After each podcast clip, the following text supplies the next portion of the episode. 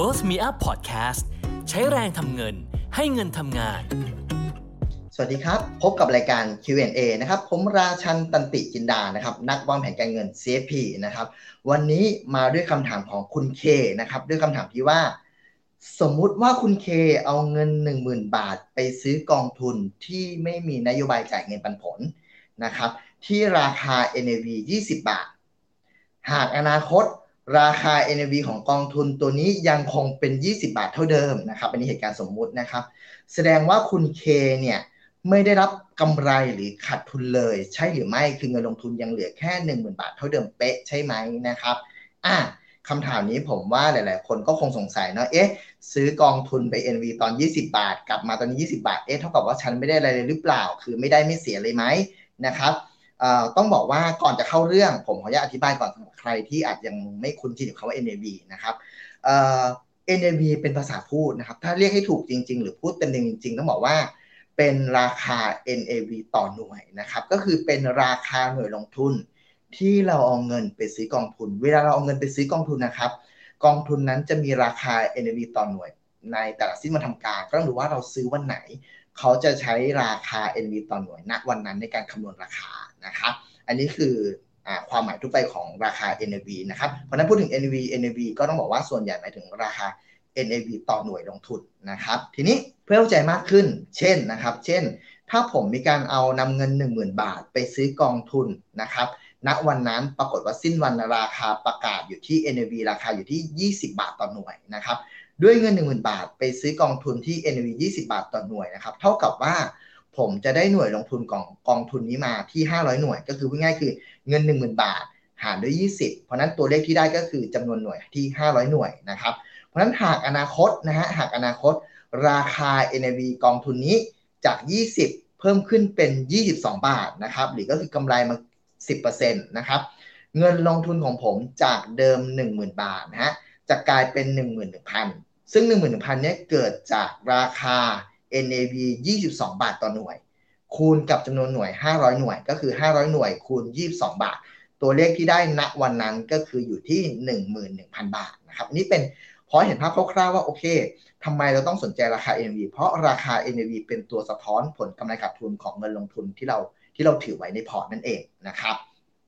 ทั้งนี้ทั้งนั้นบางคนบอกว่า เอ๊ะ หน่วยลงทุนราคากองทุนต้องเป็นจำนวนเต็มเสมอไปไหมต้องบอกว่า ทั้งราคาหน่วยลงทุนนะครับ หรือจำนวนหน่วยที่มีผมยกตัวอย่างไป เวลาหาเลขคูณเลขแล้วอะสามารถเป็นจำนวนทศนิยมได้นะครับ ไม่จำเป็นต้องเป็นจำนวนเต็มเสมอไปนะครับ เพราะฉะนั้นหลายคนอาจจะเจอถือจำนวนหน่วย 500จุด278หน่วยเป็นไปได้นะครับจำนวนหน่วยไม่จำเป็นต้องเป็นจำนวนเต็มนะครับอะทีนี้ส่วนคำถามที่ว่านะคำถามของคุณเคที่ว่าเนี่ยเอ๊ะถ้าเขาเคยเอาเงิน 1 0,000 บาท ไปซื้อกองทุนตอน NAV อยู่ที่ 20 บาทต่อหน่วยนะครับ พอเวลาผ่านไปโอเคแหละ ระหว่างทางราคา NAV มีขึ้นมีลงนะครับ ปรากฏว่า ณวันที่คุณเคไปเปิดดูข้อมูลอีกทีหนึ่งเนี่ยปรากฏว่า NAV กลับมาอยู่ที่ 20 บาท จะเสมือนว่าไม่ได้กำไรขาดทุนเลยหรือไม่คือไม่ได้ไม่เสียใช่ไหม เท่าทุนเลยใช่ไหมคำตอบก็บอกว่าอาจจะไม่ใช่เสมอไปนะครับ ด้วย 2 ปัจจัยด้วยกันหรือ 2 เหตุผลด้วยกัน เอาเหตุผลแรกก่อนคือเงินเป็นผล ซึ่งจริงๆ ผมเชื่อว่าคุณเคพอจะเข้าใจเรื่องนี้แล้วแหละ แต่ผมขออนุญาตอธิบายให้คนอื่นฟังเพิ่มเติมด้วยนะครับ เหตุผลที่ 1 ที่แม้ NV กลับมา 20 บาท แล้วเราอาจจะไม่ได้เท่าทุนก็ตามนะครับ เงินปันผลนะครับถ้ากองทุนไหนมีนโยบายจ่ายเงินปันผล เช่น บอกว่ามีนโยบายจ่ายเงินปันผลไม่เกินปีละสี่ครั้ง ปีที่แล้วผมเอาเงิน 1 บาทมาซื้อกองทุนนะครับผ่านมา 1 ปี ราคา NV อยู่ที่ 20 บาทเท่าเดิม แต่ถ้าระหว่างทางที่ผมลงทุนไปมีได้รับเงินปันผลมา นั่นแปลว่าจริง ๆ การลงทุนของผม ถึงแม้ถ้าดูจากผลตอบแทนในเชิงของส่วนต่างราคาจะเป็นศูนย์นะครับ ก็คือไม่ไม่กำไรไม่ขาดทุนนะครับกำไรส่วนต่างราคาเป็นศูนย์แต่ผมได้ผลตอบแทนในเชิงของเงินปันผลกลับมาแล้วนะครับ ระหว่างที่ผมลงทุนก่อนหน้านี้นะครับ เพราะฉะนั้นต้องถามว่าเท่าทุนไหมอาจจะไม่อาจจะได้กำไรมากกว่าในเชิงของตัว ได้รับผลตอบแทนในเชิงของเงินปันผลนะครับ อันนี้คือรูปแบบที่1นนะครับเหตุผลที่ 2 คือค่าธรรมเนียมซื้อขายนะครับเวลาเราซื้อขายกองทุนนะครับ โดยปกติหลาย ๆ กองทุนจะมีการคิดค่าธรรมเนียมซื้อค่าธรรมเนียมขายนะครับ ยกตัวอย่างเช่น ถ้ากองทุนที่ผมจะไปซื้อนะครับ ที่ราคา NV 20 บาทต่อหน่วย มีการคิดค่าธรรมเนียมเสนอขายแก่ผู้แก่ผู้ลงทุน ก็คือผมไปซื้อแล้วเขาเขาเป็นคนเสนอขายผมนะครับ ค่าธรรมเนียมเสนอขายอยู่ที่ 1%ขของ NAV นะครับ เพราะนั้นถ้าราคามันอยู่ที่ 20 บาท โดนชาร์จค่าธรรมเนียม 1%ของ NAV คือ อ่า1%ของ 20 บาทก็คืออยู่ที่ 0.2 บาท นั่นแปลว่าเวลาผมเอาเงิน 1 บาทไปซื้อ ผมไม่ได้ซื้อที่ต้นทุน 20 บาทนะ ผมซื้อได้กองทุนที่ต้นทุน 20.2 บาท นั่นแปลว่าต้นทุน 20.2 บาท เอาเงิน 10,000 บาทไปซื้อหารด้วย 20.2 บาทจำนวนหน่วยลงทุนที่ผมจะได้กลับมาจะไม่ใช่ 500 หน่วยแล้วนะครับ 10,000 หารด้วย 20.2 หน่วยลงทุนที่ผมจะได้กลับมาคือ 0.495 หน่วยนะครับอันนี้คร่าวๆเนาะเป็นจำนวนที่ยมให้พอเห็นภาพว่าไม่ใช่ 500ท้วนๆนะครับประมาณ 495 หน่วยโดยประมาณนะครับเพราะฉะนั้นถ้าณวันที่ลงทุนผ่านไปแล้วราคา NV กลับมาที่20 บาท ผมเปิดพอร์ตมาดูนะครับ NAV อยู่ที่ 10 บาท แต่ผมจะเห็นเงินลงทุนในพอร์ตผม อยู่ที่แค่ประมาณ 9,900 บาทเท่านั้นเอง เกิดจากราคา NV 20 บาทต่อหน่วย คูณกับจำนวนหน่วย 495 หน่วย เงินที่ได้ก็คือเงินในพอร์ตก็คือ 9,900 บาท เห็นไหมฮะว่าจริงๆ ถึงแม้ราคา NV จะกลับมาเท่าทุน สมมติว่าไม่ไม่มีการจ่ายปันผลเลยเนาะราคากลับมาเท่าทุน แต่ผลตอบแทนที่ผมได้คือ เท่ากับผมกำลังขาดทุนค่าธรรมเนียมนั่นเอง เพราะนั้นก็ตอบคำถามที่ถามในเคสนี้ว่า เอ๊ะ ราคามีซื้อไป 20 ผ่านไป 1 ปี ตอนนี้มีกลับมา 20 เท่าทุนไหมคำตอบคืออาจจะไม่นะครับ เพราะคุณอาจจะขาดทุนค่าธรรมเนียมได้นะครับ อันนี้ก็ต้องบอกว่าเวลาใครซื้อกองทุนเรื่องพวกนี้ก็เป็นรายละเอียดปลีกย่อยที่อยากให้ศึกษาด้วยนะครับ เพราะยิ่งค่าธรรมเนียมสูงก็มันเป็นต้นทุนของนักลงทุนเองนั่นแหละนะครับ ก็ต้องลองดูว่าค่าธรรมเนียมที่เราเสียไป